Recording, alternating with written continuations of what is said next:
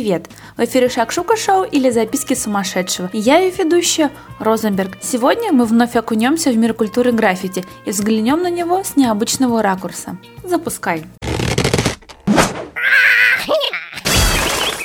Пусть самоцветными радугами перекинутся картины краски на улицах и площадях от дома к дому, радуя облагораживая глаз вкус прохожего. Манифест футуристов захватывал умы и сердца молодого прогрессивного населения. Граффити проникало не только на стены, но и обретало все новый облик, находя себя все в новом амплуа – кино, реклама, fashion.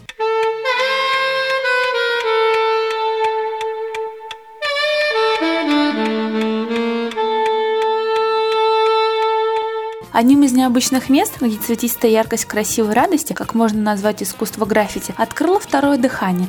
Это компьютерные игры. Существует масса игр, в которых понятие граффити используется как синоним понятия рисования. Например, в играх Yahoo Graffiti. В 2005 году корпорация Sony запустила рекламу ручной игровой системы PSP.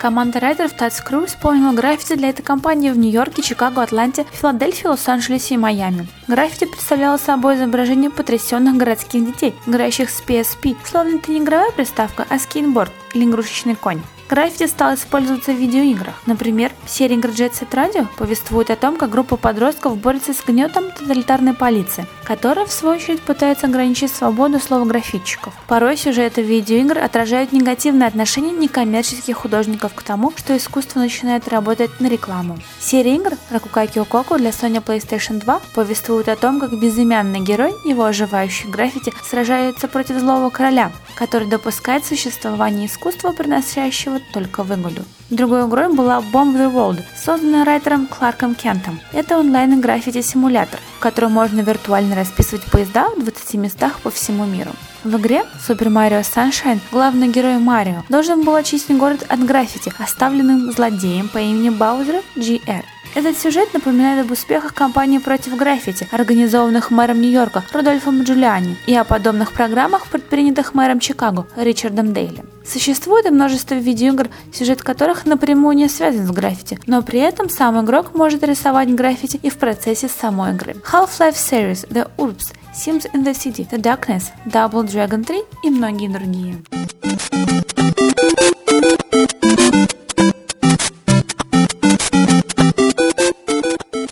Граффити нашло свое отражение и в киноиндустрии. Скорее всего, кино и фильмы были опорой и демонстрацией новой жизни для художников, своего рода зеркалом, которое отражало действительность.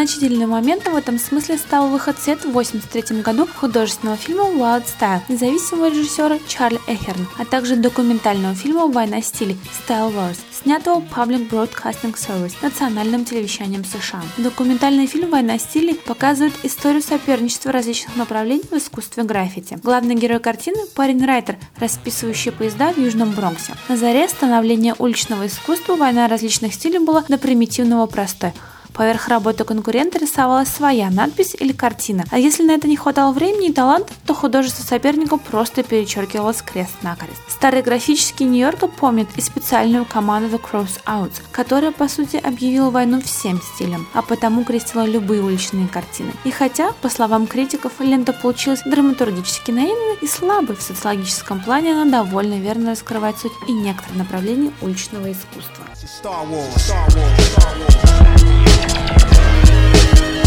Call it Style Wars. What happens when the shots ring out? It's called Style Wars. We call it Style Wars.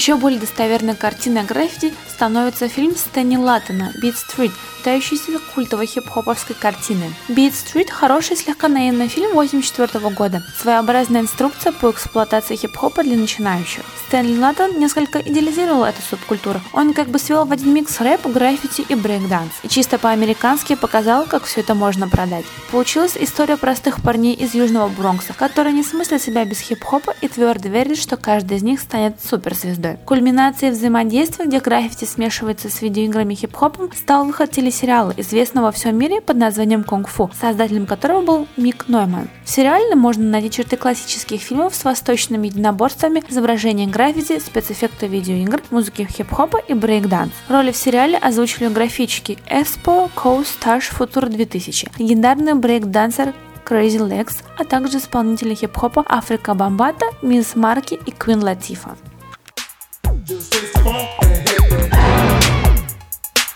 Just get on down. That getting so fucking В 2001 году компьютерный гигант IBM запустил рекламную кампанию в Чикаго Сан-Франциско, в которой были показаны люди, рисующие аэрозольной краской на тротуарах символ мира. Сердце и пингвина. Пингвин – талисман Linux. Так демонстрировался слоган «Мир, любовь и Linux». Вот так легко искусство граффити укореняется в коммерции и становится полноценным инструментом индустрии рекламы, fashion и дизайна.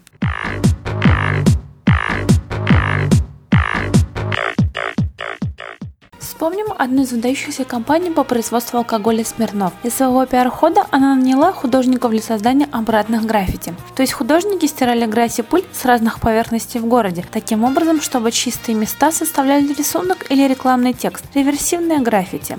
Или Шепард Фейри, который придумал легендарный постер Барака Обамы «Hope».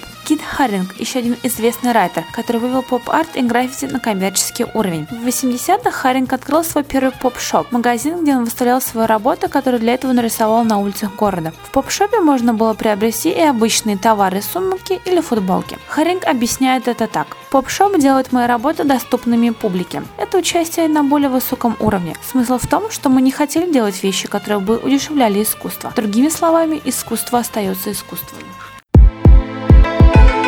Yeah, it's like waking up from a bad dream.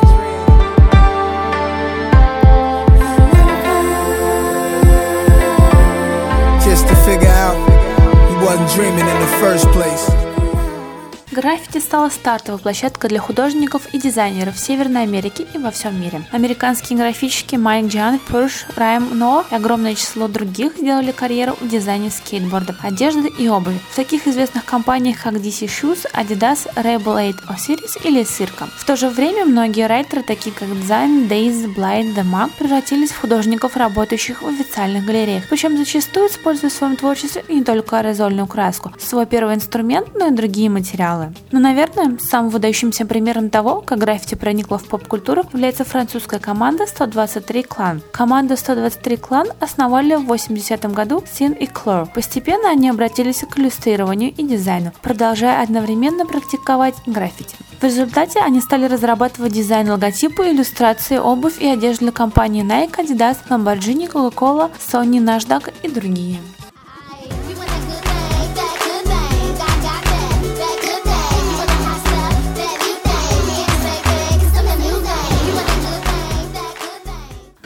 Эко, дизайнер городской одежды, защищает граффити и утверждает, что оно имеет все права считаться искусством. Безусловно, граффити это самое мощное движение в искусстве последнего времени, и оно сильно вдохновляло меня на протяжении всей моей карьеры. А я вам, в свою очередь, советую прочитать книгу Генри Челфанта Subway Art, который считается негласной библией графичиком, и не пропустить следующий шаг Шуки. Услышимся. Чао!